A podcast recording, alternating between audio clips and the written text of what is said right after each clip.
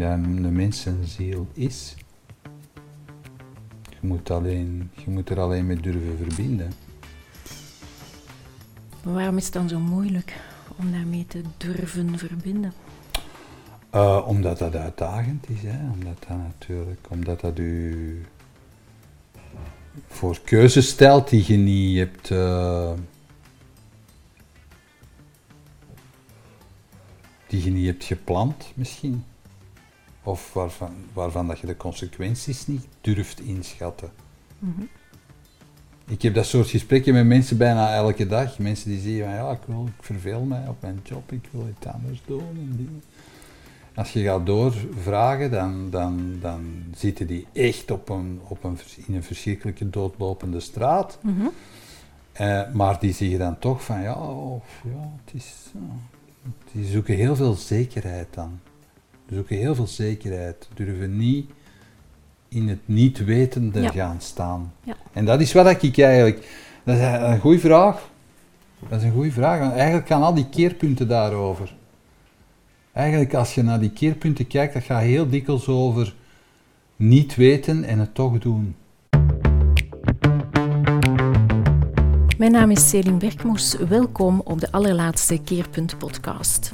Na 59 anderen is vandaag Peter Percival zelf aan de beurt om op de rooster gelegd te worden. Hij is CEO van Inspiring Speech, theatermaker en auteur.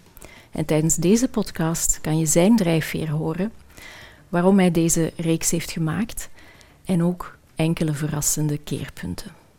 Veel plezier. Um, dag Peter, goedemiddag. Hoe is het met jou vandaag?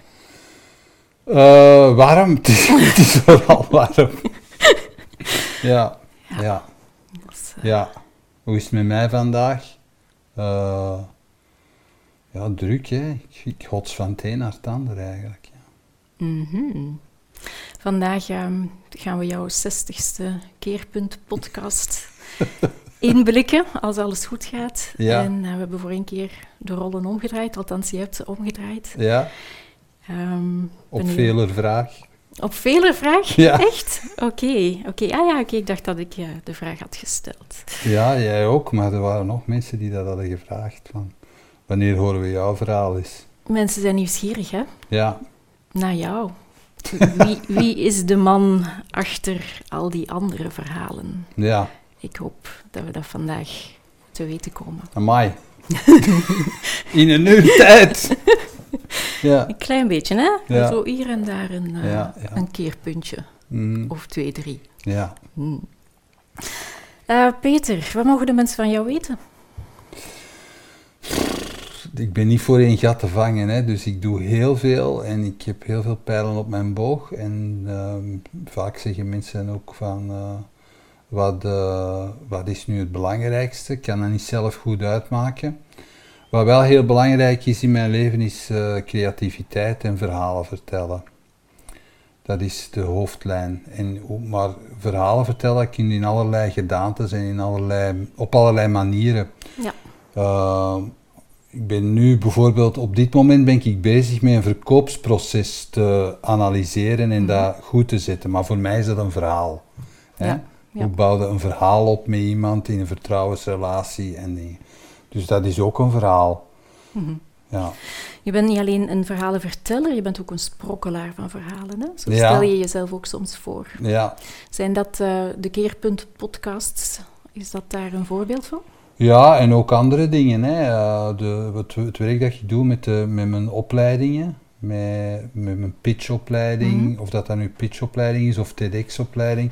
Dat zijn eigenlijk mensen die hun eigen verhaal uh, hebben, maar daar niet zo um, een lijn in zien of dat niet goed kunnen, niet goed kunnen uh, plaatsen van hoe moet ik dat nu, wat is begin, midden en einde daarvan en dan help je die daarbij. Hè? Ja. ja. Oké, okay, dat is uh, allemaal um, werkgerelateerd. Je hebt heel veel theater al gemaakt. Ja, verrassend veel eigenlijk. Ja, inderdaad. Daar Soms kijk ik naar mijn eigen cv en ik was dat allemaal. ik ben dan ook al heel oud. Zie je er zelf al een lijn in? Ja, ja, zeker. Ja. In de thema's die aan bod komen ook? Ja. Ja, ehm, verbinding is een heel belangrijk thema voor mij. Inderdaad. Wat betekent het voor jou, verbinding? Wat betekent het voor mij?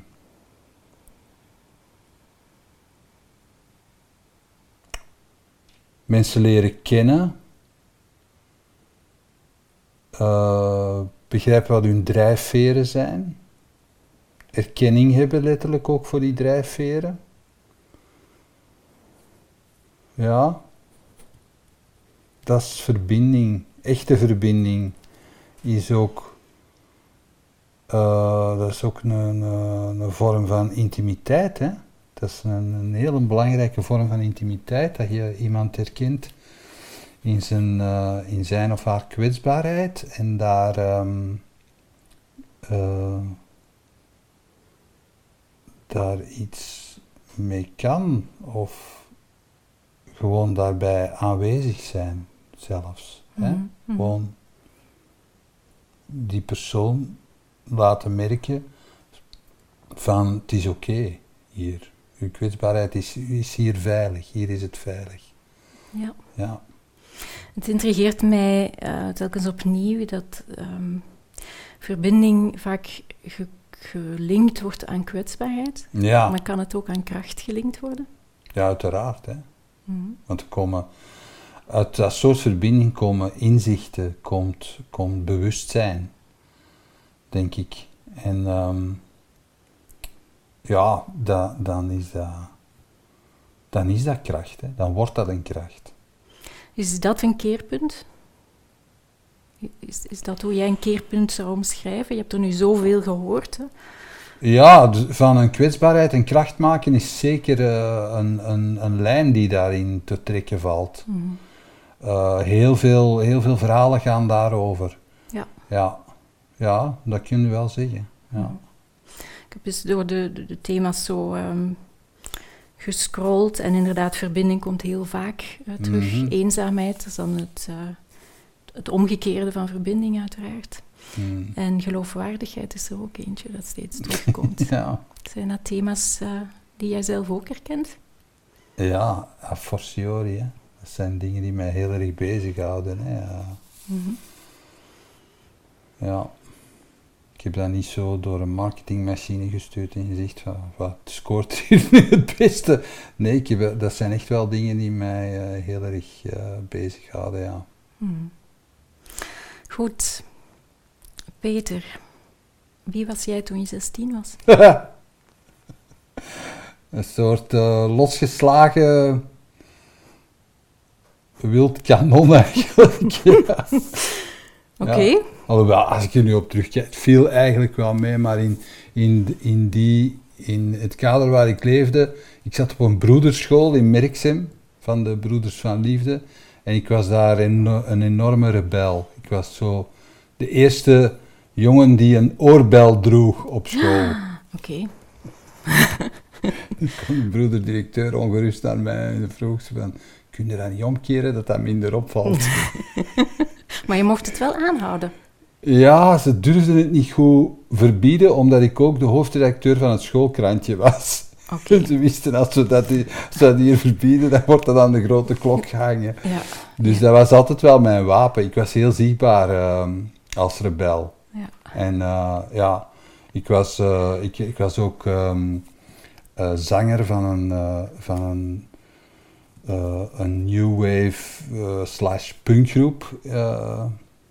met de welluidende naam The Macho Party. okay. En ik trad op in een wit pak met, uh, met mijn hemd open tot op mijn navel en een gouden ketting. Wauw, Peter, waar is dat allemaal naartoe, al die, uh, die flair? ja, dat is echt dat is onwaarschijnlijk eigenlijk. Als ik dat nu terugkijk, dat was, dat was een zeer... Uh, ja, eh, maar voor de, ja, al die wildheid en die rebelsheid en dat, dat bravoure gedoe, dat was natuurlijk om, om mijn volslagen onzekere puber zijn te maskeren. Want ik was een heel onzeker jongetje op mijn zestiende. Mm -hmm. Ja. En lukte dat, dat maskeren? Ja, uh, ik, was, ik, was, uh, ik was een heel bekend figuur hè, in mijn in mijn kant van het woud. Uh, dus dat was een ding. Hè. Ik, ik groeide op in Merksem, uh, hier in de buurt in Antwerpen. En um, ja, dat, was, dat is een microcosmos. Merksem, dat was een, een stad op zichzelf eigenlijk. En toen nog. Hè. Nu is dat echt een aanhangsel van Antwerpen, als je het zo bekijkt. Maar uh, ja, en in die microcosmos ik, was ik wel de man op dat moment zo. Ja. Een van de mannen. Ja. ja. Oké. Okay. Um, ik, ik ben eigenlijk benieuwd naar uh, jouw keerpunt. Is er zo'n moment waarvan je denkt, dat heeft mij voor het leven getekend en ik ben daarmee aan de slag gegaan, of niet? Ja, een heel belangrijk keerpunt was toen ik wegging uit die microcosmos. Mm Toen ontdekte je dat je helemaal niet zo bekend was. ja, nee, ik, was, uh, ik zat daar in Merkse, dat was een veilige kokon eigenlijk. En, uh, maar ik wilde daar weg. Ik wilde daar ook echt weg. Ik had zoiets van, ja, dit is... Ik heb het, mensen... Ja, zwart, ik zal dat straks vertellen. maar dat, dat, begon mij allemaal een beetje te, te benauwd te worden. En uh, ik woonde op dat moment met mijn moeder en mijn broertje in een sociaal uh, appartementsblok in Merksem. En dat was ook niet het meest gezellige plekje om te wonen. En ik had echt zoiets van, ik moet hier uitbreken. En dan ben ik, naar, eh, ben, ben ik gaan studeren in Brussel, aan de VUB. En daar is echt wel een wereld voor mij opgegaan. In, in eerste instantie omdat ik daar, ja, ik, ik herinner me dat ik de eerste drie maanden van mijn studentenleven gewoon permanent dronken ben geweest. Oké. Echt van, en dat was, ja... Een kostelijke zaak? ja, niet alleen dat, maar dat was ook gewoon, na drie maanden werd ik wakker op een ochtend en ik had zoiets van, kan ik echt mijn leven zo doorbrengen? Ik ga dat, dat wil ik nu toch niet doen. En dan ben ik beginnen keihard studeren eigenlijk. Ben jij iemand van extreme? Ik denk het, ja. Ja, oké. ja. ja, dan ben ik keihard beginnen studeren en dat, was, eh, dat ging mij verbazend goed af. En ik werd ook... Ehm, ik kreeg daar ook uh, vrij veel erkenning voor ineens. Mm Terwijl op school was dat nooit het geval. Ik was altijd zo... Weet je dat ik bij mijn, bij mijn, als ik uit de middelbare school kwam, zei een directeur tegen mij van... Amai zeg, dat jij nog ging afstuderen, dat hadden we nooit gedacht. En toen ging ik aan de UNIF eh, studeren en ik haalde grote onderscheidingen, de, het ene jaar na het ander. En toen uh, was er zo'n een, een, uh, een klasreunie en dan zei de directeur dat er van u nog iets ging worden, dat hadden we nooit gedacht. Sympathiek wel, hè? Ja, ja, dus zo echt, ik, ik werd daar echt gewaardeerd, hè, eigenlijk, als je het zo ziet. Nee, en ik was, dus ik ben daar, ik kwam ineens in een, in, een, in een situatie waar heel mijn nieuwsgierigheid en alles wat ik wilde doen, beloond werd eigenlijk. Mhm.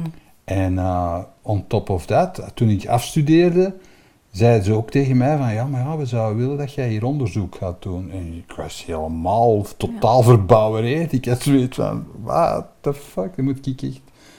Willen die dat ik prof word of wat? is dat voor iets? Dat had ik nooit gedacht. Wat, wat deed dat eigenlijk uh, met jou? Dus je komt uit een, een microcosmos waar je wel ge, ja, herkend wordt als uh, mm. de man in het witte pak, maar niet echt gezien wordt als um, Peter die ook wel iets kan. Dat is een soort Daan eigenlijk. Oké. figuur. Ja, Daan. um, en dan kom je in een, een, een macrocosmos terecht, toch een grotere kosmos terecht, waar je wel uh, geapprecieerd wordt. Ja. En wat doet dat met jou? Die, die onderwaardering, overwaardering, ik kan me voorstellen dat It je... blew my mind. Ik wist niet meer waar ik stond. Ja. Ik wist echt niet meer waar ik zat. Ja. En werd je dat als een hefboom of is dat ook wel beklemmend? Uh, ik ben wel... Ik, op een duur liep ik wel een beetje naast mijn schoenen. Oké. Is dat uh, terug goed gekomen? Ik hoop het. Loop je terug in je schoenen? Ik hoop het. Ik hoop het. Ik kan het moeilijk zelf beoordelen. Wel, dat weet ik niet, Peter. Ik denk het wel. Ik denk Ja? dat jij de enige bent die daar eigenlijk een oordeel over kan vellen. Ja, ik denk het wel dat ik eh, in mijn schoenen sta. Ik heb nog wel de neiging om mij heel erg... Maar dat is iets helemaal anders. Allee, ik bedoel, dan gaan we over mijn jeugdtrauma's babbelen. Maar ehm, ik heb wel de neiging om heel aangepast te zijn. Ja. Om mij heel erg aan te passen aan wat mensen van mij willen. Ja, heel erg aangepast zijn. En nu, nu kwam er wel door mijn hoofd, misschien ben jij niet de persoon om dat te beoordelen. Ik voel dat wel. Oké. Ik voel dat wel. Sinds dat wij gewerkt hebben, hè, Mhm. voel ik dat echt heel erg. Ja, oké. Ja. Dat is goed. Peter, waarom ben jij jij? En niet een ander? vind ik een moeilijke vraag. Mhm, Ik daarom ben, stel ik, ik, ben, ik ben de optelsom van een aantal toevalligheden, zo zie ik mij altijd. Mhm. En waarom zijn die toevalligheden jou overkomen? Ja, dat zal dan wel niet toevallig zijn. ja, ik, wat ik daar nu op zeggen? Ik weet het niet. Ik heb keuzes gemaakt hè, in mijn leven. En eh dikwijls keuzes die ja, mensen ongewoon vonden. Mhm. Of die op dat moment ongewoon leken. En ehm, dat, dat heeft heel erg bepaald wie ik eh, geworden ben. Maar wat komt er eerst? De kip en het ei. Hè? Ik had een groot verlangen om creatief om verhalen te maken. Dat was van, van, van in de kleuterklas, van toen ik nog in mijn wieg zat bij wijze van spreken, was dat een drang. Mhm. Hè? Dat, is, dat is absoluut zo. Ehm, er is een anekdote die ik altijd vertel als ik eh pitchworkshops geef en zo, ehm, die ook daadwerkelijk gebeurd is. Ik, ik ehm, trok mij heel erg het lot aan van een hond van, van een van onze buren. En dat was een, een chow chow. En die werd altijd vastgebonden aan de wei tegenover het appartementsblok waar wij woonden in Schoten toen ik heel klein was. Toen ik een jaar of één, twee was. Ja. En ehm, die, eh, ik trok mij dat zo erg aan. Ik wist ook al heel snel, heel vroeg, hoe ik uit mijn bed moest ontsnappen en op wandel moest gaan. Ik deed dat. Ik was dan weg, Mhm. als kleine peuter. En ik ging dus s- ochtends heel vroeg altijd bij die hond zitten. En mijn moeder schijnt mij toen nooit eens gevraagd hebben van waarom ga je daarnaast zitten? Om ga je daar altijd bij zitten, s morgens. En toen schijn ik gezegd te hebben om verhaaltjes te vertellen aan de hond. Dus dat is echt een, dat is echt een, een enorme drang geweest. Ook al, hè, als, toen ik in de, in de laatste kleuterklas zat, vroegen ze aan iedereen van wat wil je worden? Ja. En iedereen zei astronaut of voetballer of eh, dokter of weet ik wat voor sprookjesachtig beroep. En ik zei ik wil verhalen maken voor de poppenkast. Want dat was mijn topmoment van de week, Ja. was de poppenkast van juffrouw Julia. Heerlijk. Dus dat was echt een ding dat ik echt wilde doen. En toen ik op, eh, op de UNIF zat, eh, was ik eh, ook, had ik als studentenjob, was ik operateur in het filmmuseum. Dus Mhm. ik, ik pro- projectionist. En ik heb daar echt de hele filmgeschiedenis vier of vijf keren gezien als, als projectionist. En dat, dat, dat fascineerde mij mateloos. Ik wilde films maken, ik wilde verhalen creëren. En zo ben ik eigenlijk eh, tijdens. Ik, ik, mo- eh, ik had een mandaat om een doctoraat te maken, maar ik heb er eigenlijk ik heb er geen, zo weinig mogelijk aan gedaan. Ja. Aan dat onderzoek. Ik heb dat onderzoek wel gedaan, maar ik heb. Dan, dat doctoraat, dat interesseerde mij eigenlijk niet. Dat was echt zo. Is, ligt, ligt het daar, het verschil? Of je er interesse voor hebt voor de materie of niet? Ja, Want uiteindelijk is het ook een verhaal vertellen. Tja, maar ja. Het was een verhaal van iemand anders in die zin. Het was een, het was een politiek verhaal. Een, een verhaal dat al eens verteld was, dat al honderd keren verteld was. Ik had zoiets van, wat moet ik hier? Moet ik hier nog aan toevoegen? Moet ik iedereen die er al over geschreven heeft gelijk geven? En dan... Ja. Ik, ik vind het wel boeiend, want eh, wat je doet ehm, met Inspiring Speech, met je podcasts en ook als ghostwriter, Hmm. is toch echt het verhaal van iemand anders vertellen. Dus volgens mij zit er nog iets anders. Ja, maar er het zit toch een element van creatie in. Want dikwijls de mensen die bij mij komen, die hebben hun eigen verhaal nog niet door. Aha, oké. En dat, en terwijl een doctoraat een, een, een sekke weer, neerslag is. Ja, voilà. Dus, Dus een, eh, het- dus te veel regels. Ik, Te ik veel. hou mij niet graag aan regels. Oké. Wat gebeurt er dan? Oh, ik word heel recalcitrant. Dat is een mooi woord. hè? Dat is een prachtig woord, ja. Ja, ja, Oké. ik word dan heel opstandig Mhm. aan regels. Mhm. Ik kan ook echt niet goed om met autoriteit. Nee. Oké. Je maakt me benieuwd. Tell me more. Mhm. Ehm, over autoriteit gesproken. Er is, er is, eh, toen ik zo'n beetje aan het snuisteren was Ja. in jouw eh, levensloop, hè, kijk, en ook ehm, naar de, de nieuwe thrillers die je aan het schrijven bent, komt Mhm. er nog een derde boek? Dat ligt op de plank, ja. Dat is, dat is in vergevorderde staat van ontbinding. nee, want ik, heb dat, ik, ik ben daar vijf jaar geleden aan begonnen en er is van alles gebeurd in mijn leven en ik heb dat, ik heb dat laten liggen. En, ehm, maar dat zit wel helemaal gereed. Ja, Ik zou bij wijze van spreken morgen kunnen gaan zitten en dat er in drie weken uitramen. oké. Ja. Dus het is een kwestie van drie weken te blokkeren in. En dan kunnen we verder Is er lezen. vraag naar? Beste kijkers, is er vraag naar? Ik denk het wel. Het Zeg, is niet voor mij. het Peter, schuilt er een eh, Alessandra Baccaro in jou? Ehm, Ze wordt omschreven als een gevaarlijk wijf.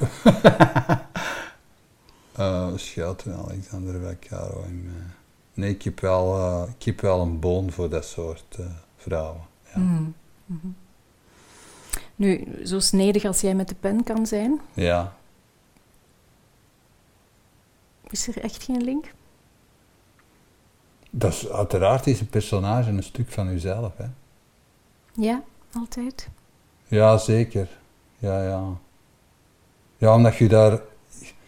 De mate waarin dat je daarin kunt inleven, bepaalt of dat, dat personage leeft of niet. Mhm. op papier of op een scène. Dus je, je, je vloeit samen met mensen als je creëert. Ik heb dat ook eh, lang met de, de, de acteurs of de comedians waar ik mee gewerkt heb, is dat ook een belangrijk ding geweest. Daarom is het ook pijnlijk als die dan zeggen van we willen niet meer met u samenwerken bijvoorbeeld. Hè? Of die kiezen hun eigen pad, dan is dat echt... Dat, dat voelt een beetje gelijk een liefdesbreuk aan bijna Ja. omdat je echt hebt geïnvesteerd in, in iemand en zegt van oké, ik voel, ik, ik voel in. Ja. Hè? Ja. Maar, eh allee, dat, dat kan ik wel plaatsen op den duur hoor. Dat, het is niet dat ik daar zo trauma's aan overhoud. Maar ga je daar soms te ver in? Ja, Altijd? nu niet meer. Nee. Vroeger wel. Tot een jaar of... Tot mijn vader stierf eigenlijk. Mhm. Mijn vader is gestorven, dat is, eh, dat is ook wel een keerpuntje geweest in mijn leven. Ja. Die is gestorven in 2015 en dat was, eh, ja, toen, toen heb ik echt de wereld op mijn kop gekregen eigenlijk. Mhm. Ja.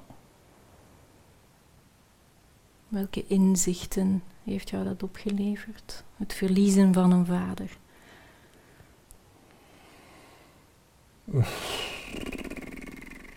Dat weet ik eigenlijk niet, welke inzichten. Dat is een proces geweest. Dat is echt een, een, een proces geweest dat een jaar of drie, vier heeft aangesleept. Ja. En dat.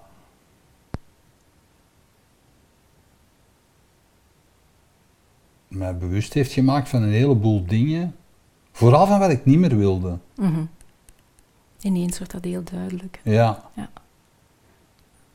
Ja. En jij linkte daarnet het, het niet meer te veel investeren in Mhm. een werkrelatie, was het voorbeeld daarnet. Ja. Dat linkte jij onmiddellijk aan het overlijden van jouw vader. Ja. Waarom? Ja, mijn vader was be- beroepsmilitair, hè? dus die was zijn carrière begonnen als beroepsmilitair en die was heel erg eh, loyaal. Was een mens die, Mhm. die loyaliteit, eh, volgens mij had hem het uitgevonden. Maar die was daar absurd in soms. Hè? Die, die deed ook. En ehm, zo in het proces dat hij aan het sterven was, begon ik te begrijpen hoe, uit, uit wat voor een laag zelfbeeld dat dat eigenlijk kwam, die extreme loyaliteit. En ik heb dat onmiddellijk uh, teruggekoppeld naar mezelf. Mhm.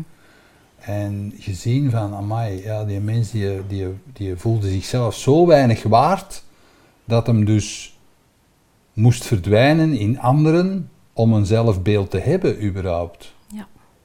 Ja. En ik heb dat ook gezien bij hem in zijn laatste, in de laatste episode van zijn leven. Hebben wij een heel ander soort relatie gehad, maar bij ons thuis was het niet zo geweldig uh, uh, tof. Was geen toffe omgeving om in op te groeien. Mijn moeder en mijn vader zijn 30 jaar getrouwd geweest, maar die maakten welke, elke dag ruzie. Mm Dus die hadden echt tot een Olympische sport verheven. hè? Die konden ruzie maken over. Professionele ruziemakers. Eén, dus waar. Mm Konden die aan bras maken.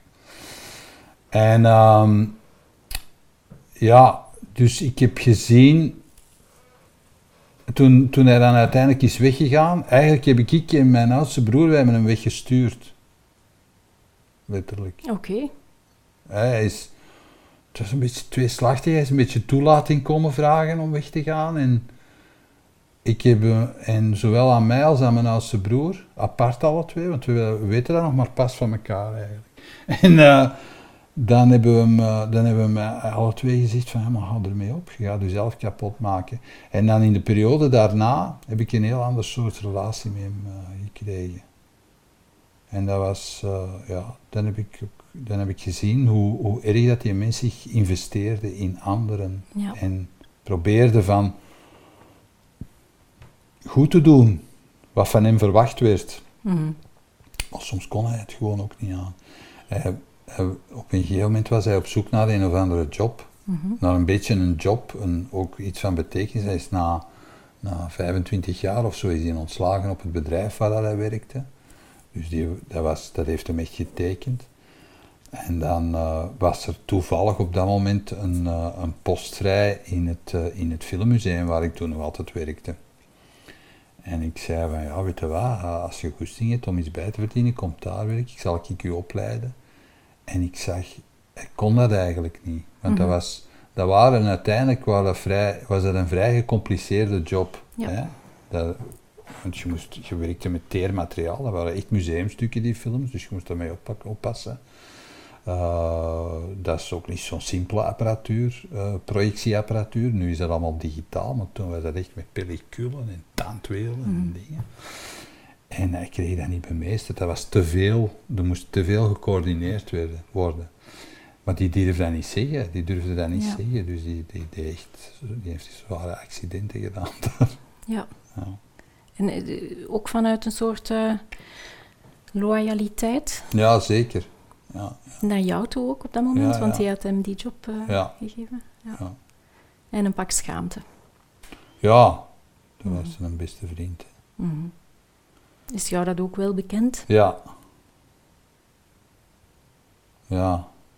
In die mate, ja, dat ik de schaamte, de schaamte als een soort uh, reisgezel heb uh, meegepakt in mijn leven. En nu weet ik hoe dat, dat komt, maar dat heb ik lang niet gesnapt waar dat, dat vandaan kwam, eigenlijk, feitelijk. Oké. En nu wel? Wil je het delen met ons? Ja, dat is ook een van mijn keerpunten. Hè. Het feit dat ik dat beseft heb. Ben toen ik een jaar of elf moet ik geweest zijn, tien, elf jaar, uh, ben ik uh, op de school uh, misbruikt door een broeder van liefde. Hè. En, broeder van liefde. Ja, die dat een beetje te letterlijk opnam, die mens. Ja. En ja, dat is. ik ging naar naar huis en ik zei dat. Ik zei tegen mijn moeder dat dat gebeurd was en die gaf mij een pits en die zei dat kan niet. Dat kan niet. Zeg dat niet. Nu heel onlangs, mijn moeder is ondertussen 90 jaar, heel onlangs begon ze daar zelf over. Ze zei van ja, wij wisten allemaal niet zo'n dingen dat dat kon. We geloofden dat niet. En heeft ze toen ook teruggegrepen naar dat specifieke Ja. voorval tussen Ja. jullie? Ja. Ja. Ja, dat is 50 jaar later bijna. 50 Ja. jaar later. Ja.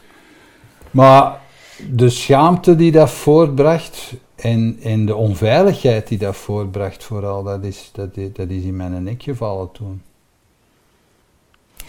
Want ik moest wel elke dag naar die school. En nog iets, denk ik. ja, Het feit dat je niet geloofd werd. Ligt, Ja. ligt daar de bron van jouw thema, geloofwaardigheid? Absoluut, hè. Ja. Mm. Ja. Ja, en ik, ging, ik ben daarna ook e- echt, niet bewust, maar heel manifest gaan experimenteren met de leugen. Oh ja. Ik heb echt eh, leugens tot een soort tweede natuur verhoffen. daarna. Mhm. ja. Het is ook een vorm van creativiteit. Het is een vorm van storytelling. Ja. Zeker. Ja. Dus je was goed geoefend eh, van kleins af aan. ja. Heeft het jou ook miserie opgeleverd? Nou, het zal wel niet zijn. als, als dat dit komt, zit je geschoren. Ja. Amai. Ja. Het is boeiend, want als je luistert naar de eh, podcast die je samen met Jacob hebt gemaakt, Ja. dan komen diezelfde dingen daaruit. Ja, ja dat, is, dat is frappant, hè? Ja. Ja. Het stukje ik ben niet goed genoeg, Hmm. ergens willen bijhoren. Ja, maar dat was ook moeilijk aan dat verhaal, omdat ik dat heel erg herkende. En dat nog herkende bij mijn eigen zoon, terwijl het gebeurde. Terwijl, ik zag het gebeuren. En ik kon daar niks aan doen. Ik kon niet, ik kon niet ingrijpen, ik kon niet zeggen van, doe dat zo. Of, eh. Maar kon je bewust bij die zaak blijven, of had je ook de neiging om jezelf ervan af te sluiten? Om de ogen te sluiten, gewoon omdat je het niet aan kan. Omdat je er zelf ook in zit. Ik had er geen impact op. Mhm. Ik had, er, ik had niet het gevoel dat ik er impact op had. Ik probeerde eh, dingen te doen, maar ik, dat was alleen maar, dat, dat, dat versterkte alleen maar het probleem. Mhm. Dus ik zei, Jacob struggelde enorm mee hè, toen, hè, eh, toen dat allemaal gebeurd was, met, met eigenwaarde. En hij wilde iets bereiken wat moeilijk was voor hem. En ik vees die verwachtingen alleen maar mee op. Waardoor dat hij ja, nog, nog een erger gevoel van mislukking kreeg als het niet lukte natuurlijk. Mhm. Dus dat was niet... ehm, ik dacht, ah, ik steun hem, ik ondersteun dat, maar dat was gewoon Ja. niet de juiste tactiek, denk ik. Nu, dat is een klassieker, hè? In een ouder-kindrelatie. ja. Heb jij zelf ook zo situaties meegemaakt? Als je, kijkt, als je terugkijkt naar de relatie met jouw vader. Dingen waarin hij jou niet kon erkennen, omdat hij er zelf ook middenin zat?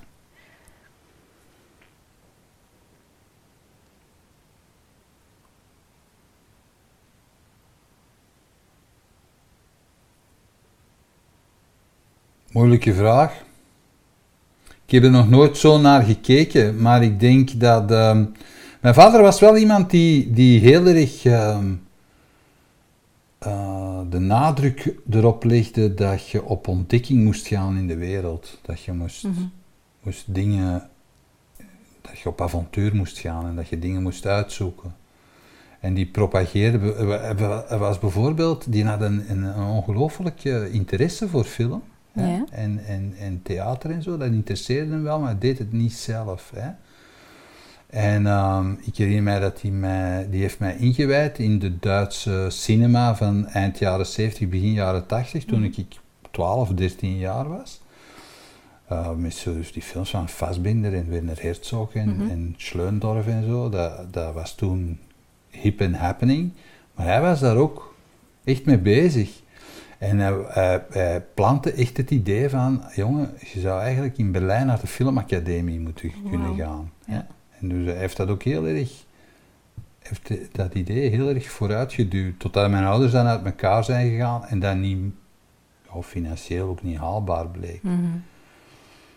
Maar ehm, ja, hij was wel zo iemand. Hij- ik speelde handbal en ik speelde goed handbal. En we werden met de jeugdploegen kampioen van België en zo. En dan zei hij tegen mij, ja, maar als je traint, jongen, dan moet je doel zijn om op de Olympische Spelen te kunnen spelen.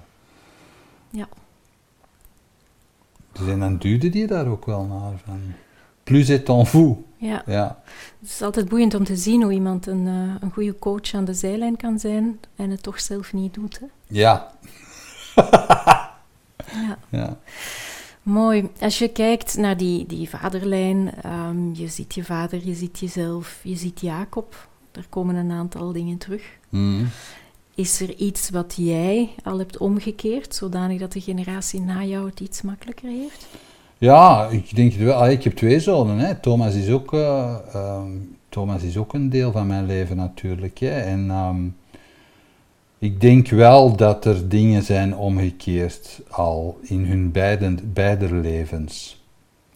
Omdat ik daar, omdat ik op een andere manier bijvoorbeeld omga met verwachtingen van mensen. Omdat ik heb leren van mij te begrenzen ook.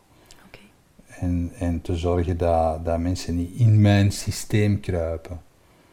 Ik denk wel dat ze dat hebben. Thomas heeft dat zeker goed, goed gepakt op één vlak, op sommige vlakken nog niet, denk ik. Maar hij is daarmee bezig, hij is maar 30, dus nog een heel leven om dat, om dat te leren. Ja. Jacob is, ook, eh, is, is daar ook wel eh, heel bewust mee bezig, ja. Mhm. Ik denk dat wel, ja. Ehm, nu ben ik een beetje benieuwd, maar het, ehm, het afronden van de reeks ehm, podcasts, Ja, is dat ook een keerpunt in jouw leven? Heeft het ook met begrenzen te maken? Want het verhel, ver- eh, andere mensen hun verhalen uitlokken is iets Ja. anders dan jouw eigen verhaal vertellen. Ja en nee, het is. eh, eh, ik, denk, ik heb de indruk dat we alle soorten verhalen nu hebben gehad. Oké, Er, is zo'n een cliché dat zegt er zijn maar zeven grappen in de wereld. Hè? oké. En zo is er ook een gelimiteerd aantal verhalen. hè? En ik denk dat we alle soorten verhalen wel hebben gehad. Keerpuntverhalen dan. Hè? Ehm, dat is hero meets obstacle en survives. Mhm. Hè, dat, is, dat, is, dat is het basisschema. En ik kwam dikwijls tijdens het... Ik werd gelimiteerd, begon mij gelimiteerd te voelen in het format. Ja, En daarom dacht ik van, ik moet, ik moet iets anders beginnen doen. Ik heb al een ander idee, ik ga het ook beginnen doen. Volgend... In september komt er een nieuwe podcast. ja, oké, Met een nice. heel andere insteek. Een heel andere insteek. Ja. En wat is die insteek dan? Je mag dat niet zeggen, hè, want dan gaat het dat jinxen. Dan gaan er andere mensen mee lopen. Een klein dat mag niet. tipje van de sluier. Eh, Maak mensen nieuwsgierig. Het, eh, het, is een, het, is een podca- het, is, het is een diepgaande podcast. Mhm. en het, zal, het zal om te lachen zijn. En het, gaat met, het is met heel originele vragen. Het is niet van... eh, we, gaan eens, we gaan eens een uurtje lullen of we gaan eens een uurtje uw levensverhaal vertellen. Het zijn heel originele vragen waar dat je niet van onder kunt. Je moet echt kleur bekennen als je die vraag voor je neus krijgt. Oké, ik hoop dat je de mensen al uitgenodigd hebt, want eh, na deze intro weet ik niet wat er veel gegatigden zijn. Hoor. Eh, ja? eh, we gingen nog een vraag stellen. Denk jij, Peter, dat ehm, elk keerpunt in jouw leven, dat dat Mhm. eigenlijk een, een herwinnen van bestaansrecht is geweest? Ongetwijfeld. Ongetwijfeld, omdat je als je een keerpunt komt op het moment dat je beseft ehm, dat iets heel belangrijk voor jou is. Het, een keerpunt is een moment waarop je beseft dat een waarde in jouw leven heel belangrijk is voor jou. En dat je daar ook je leven naar gaat schikken.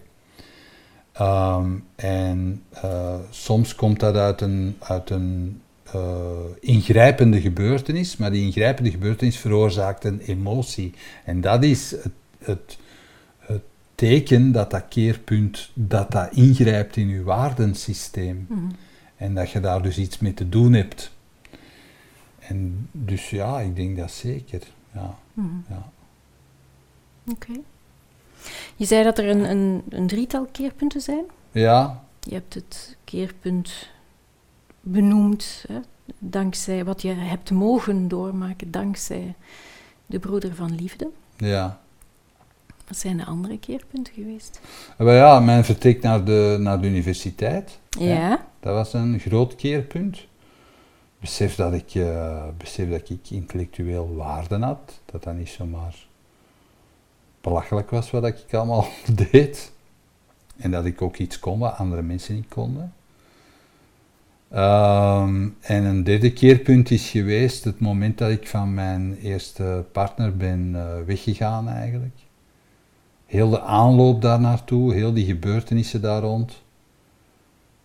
Want dat is iets dat heel lang heeft uh, aangesleept eigenlijk. Dus de moeder van mijn zonen. Dat is ook een, uh, dat is ook een keerpunt geweest, omdat ik daarna... Goh, dat is kei ingewikkeld. Mm. Kei ingewikkeld, Oké, dat ik hou me vast. Maar, uh, omdat, maar omdat ik daarna wel heb, heb uh, bedacht van ja, ik ben, ben uh,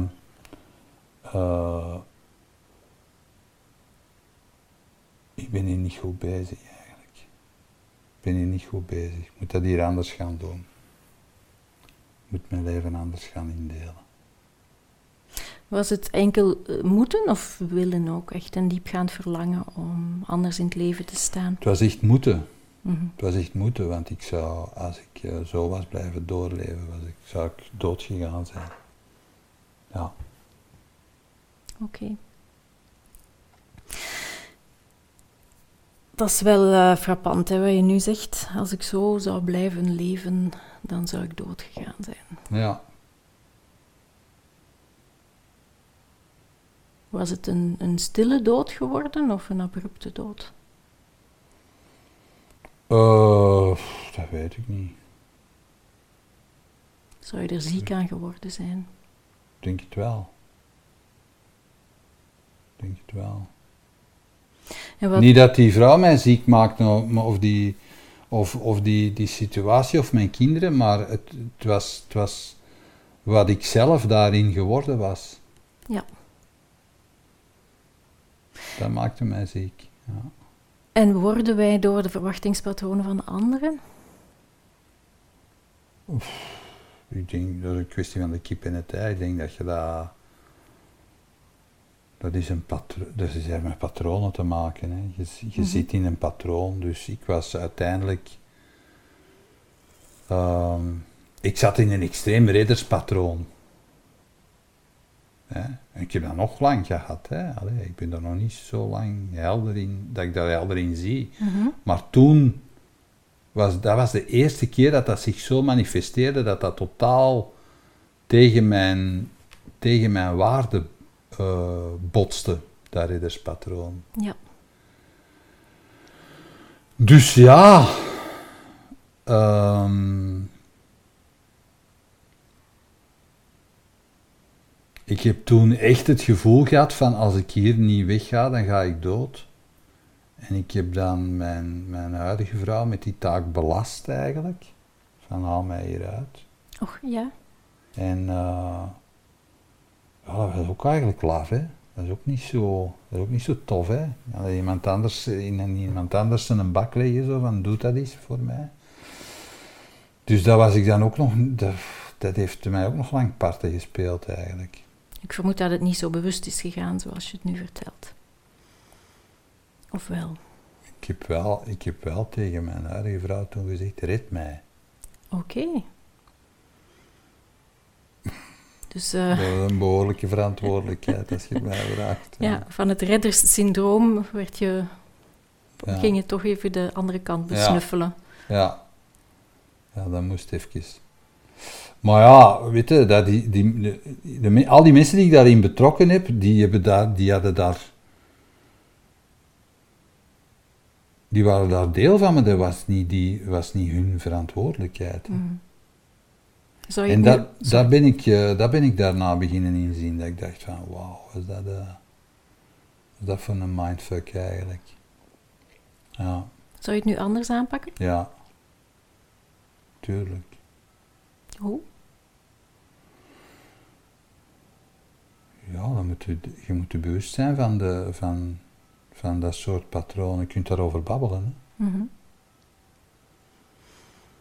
Dat kan. Doet pijn, maar goed. Mhm. Je kunt er wel over, over babbelen, ja. En er dan samen uitstappen bedoel je, uit dat patroon. Ja, of er iets aan doen, Mhm. kun je ook, hè.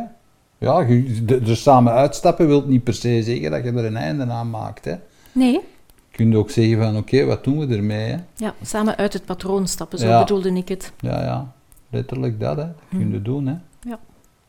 Dat heb, ik, eh, dat heb ik daarna een aantal keer in mijn leven gedaan. Dat ik echt eh, zag van, oei, dit is niet goed. Dit is niet goed, dit moeten we anders doen.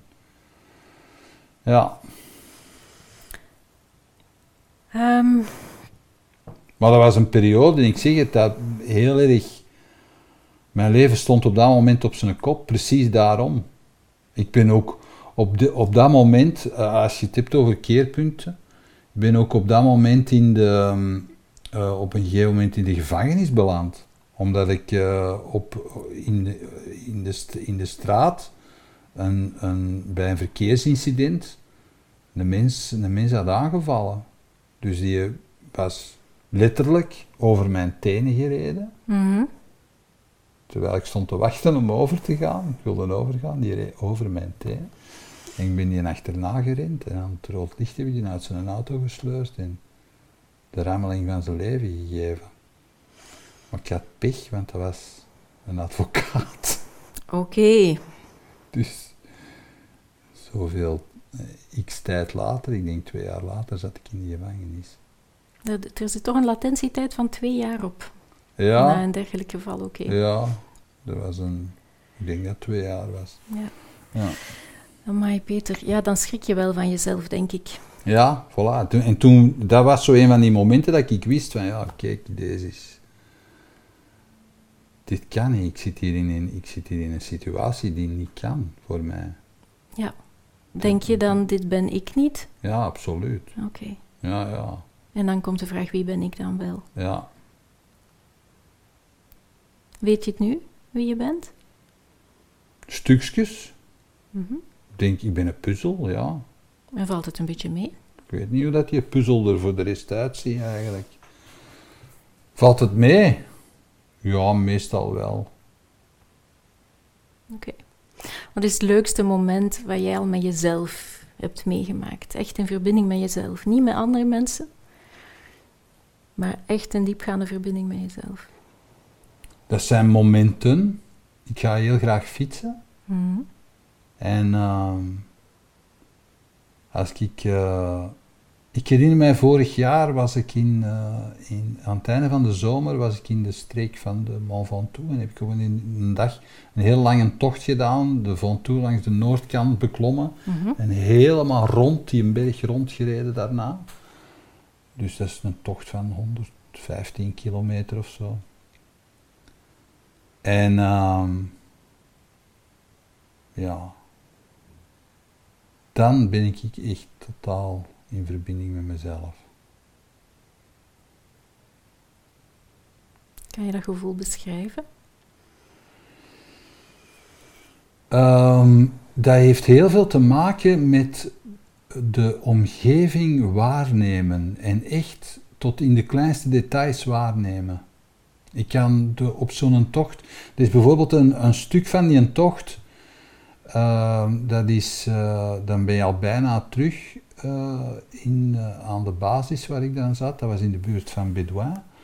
En ehm, dan moet het door de Gorge de la Nesque. En dat is een prachtige, dat is een prachtige rit, hè, want je, je klimt die gorge op.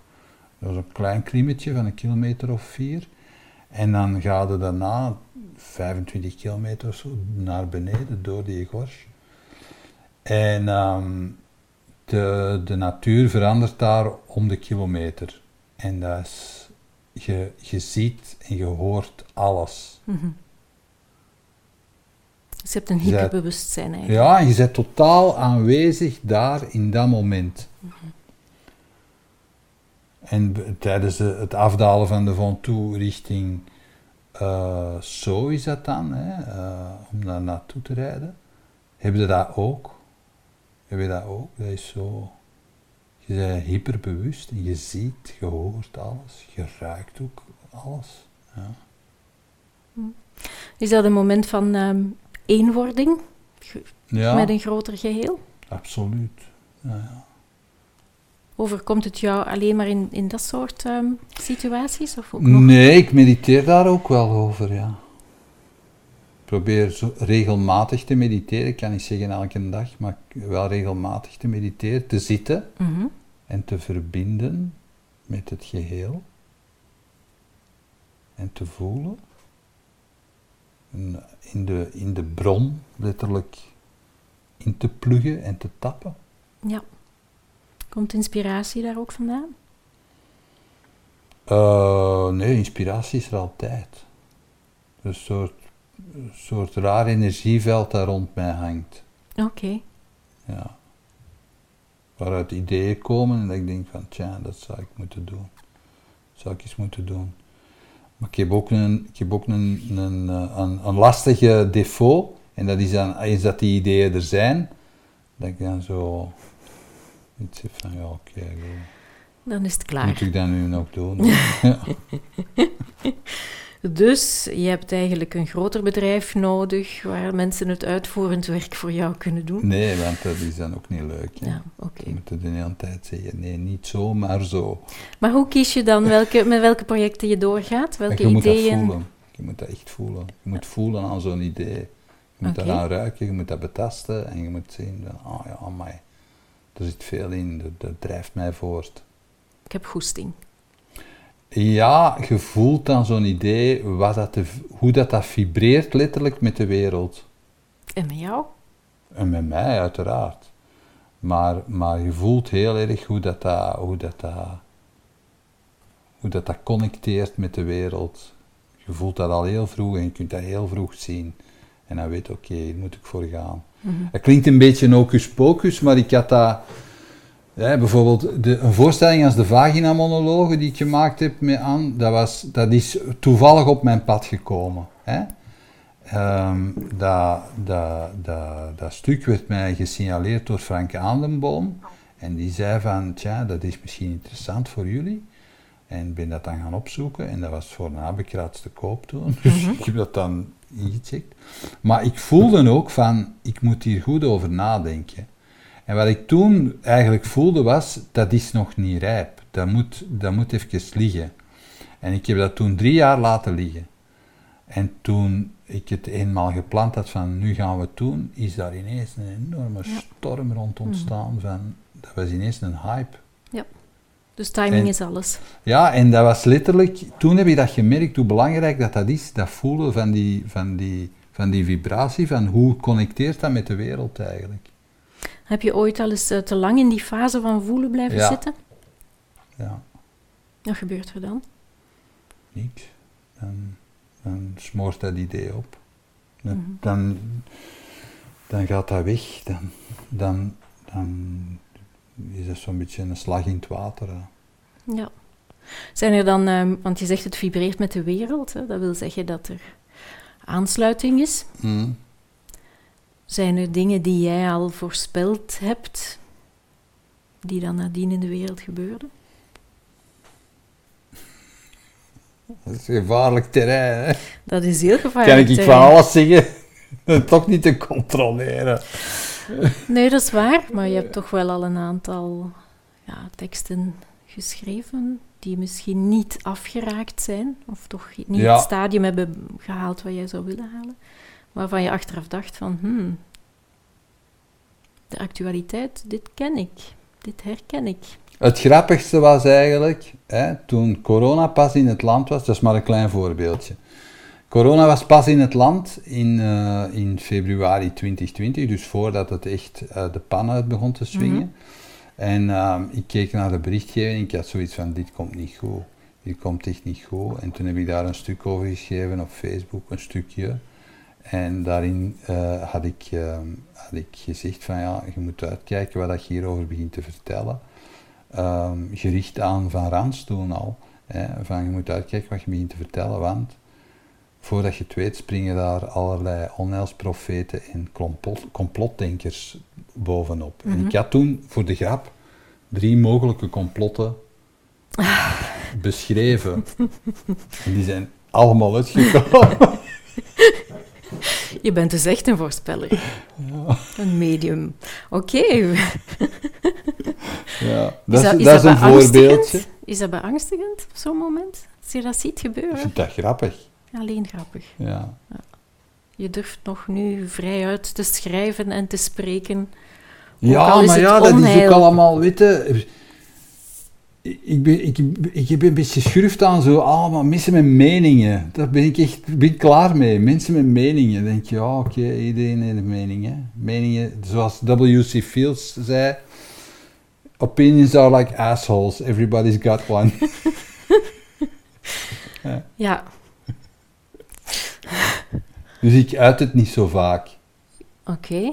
Ik had onlangs een heel levendige discussie met een paar vrienden over de zaak Sandardia. Mm waarop ik een lichtjes, waarover ik een lichtjes divergerende mening heb. Oké. Maar, maar dan denk ik van ja, dat ga ik nu echt niet binnen posten. Waarom? Waarom? Zou dat het stukje zijn waar je buiten je eigen systeem zou gaan? Als je dat post? Ja, ik heb zo een aantal posts gedaan tijdens de coronaperiode, die breed zijn opgepikt. Mhm. En ehm, ja, dat is mij. Daar heb ik wel iets van. Tot op de dag van vandaag krijg ik daardoor mensen op mijn uh, Instagram-account en op mijn Facebook-account waarvan ik denk, ik, heb met u, ik wil met u echt niks te maken hebben. Mhm. Ja. Ja, dat is ook een, uh, een bepaalde resonantie, hè? Ja. Van dingen die je aantrekt, mensen die je aantrekt. Peter. Maar ja, dan kwam dat omdat ik, ik was toen heel erg woedend. Mm Dus ja, dat tikte dan aan. Woede. Woede van andere mensen. Ja. En toen een beetje later heb ik het, uh, het, het, het, ding gehad van, ja maar nee, die woede moet ik, ik moet daar iets anders mee doen in het grote motto van mijn voorbeeld uh, Johnny Rotten heb ik dan gezegd, anger, anger is an energy. Mhm. Laten we daar iets mee doen. Ja. En toen, heb ik dit, ben ik dit beginnen maken. Mm ja. Wauw, knap hè? ja. ja. Creativiteit en hoe het werkt. Peter, heb jij jezelf al in de steek gelaten? Ja, zeker. ja, mezelf verlogend letterlijk voor opdrachtgevers, voor mensen die ik dacht graag te zien. Uh, ja, zeker. Hmm. Er is een, um, een koan die mij nauw aan het hart ligt en ik wil hem even met jou delen. Seijo and her soul are separated. Which one is the true Seijo? Als ik zou zeggen, Peter en zijn ziel zijn van elkaar gescheiden, wie is de echte Peter? Wat doet die vraag met jou? Ze horen bij elkaar, hè? Hmm. Ik denk dat de mens een ziel is. Je moet, alleen, je moet er alleen mee durven verbinden. Maar waarom is het dan zo moeilijk om daarmee te durven verbinden? Uh, omdat dat uitdagend is, hè? omdat dat natuurlijk, omdat dat u voor keuzes stelt die je niet hebt. Uh, die je niet hebt gepland, misschien. Of waarvan, waarvan dat je de consequenties niet durft inschatten.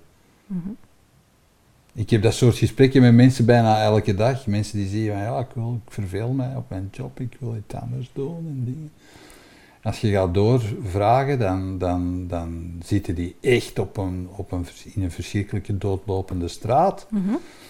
Eh, maar die zeggen dan toch van, ja, of, ja het is, die zoeken heel veel zekerheid dan.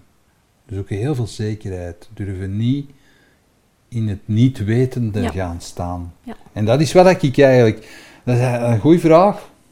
Dat is een goede vraag. Eigenlijk gaan al die keerpunten daarover eigenlijk als je naar die keerpunten kijkt, dat gaat heel dikwijls over niet weten en het toch doen. Ja, er is een, een momentum waar ehm, de angst voor het nieuwe net iets kleiner wordt dan het vertrouwen in het oude. En dan kan je kantelen, hè? dan kan Ja. je omkeren. Ja, en soms zeggen mensen van ja, dat is omdat de pijn niet groot genoeg is van het, van het oude. Maar ik denk dat dat daar niks mee te maken heeft. Ik denk dat dat echt, ja, De pijn kan ook te verlammend zijn. Hè? Ja, Als de pijn nu helemaal neerslaat, dan is er Ja. niks meer. Hè? hm. Kan er verbinding zijn zonder liefde? Eh, ah, liefde als in, eh, eh, ik zie liefde als een vorm van niet oordelend zijn. Mhm. Ik denk dat dat de basiskenmerk is van liefde.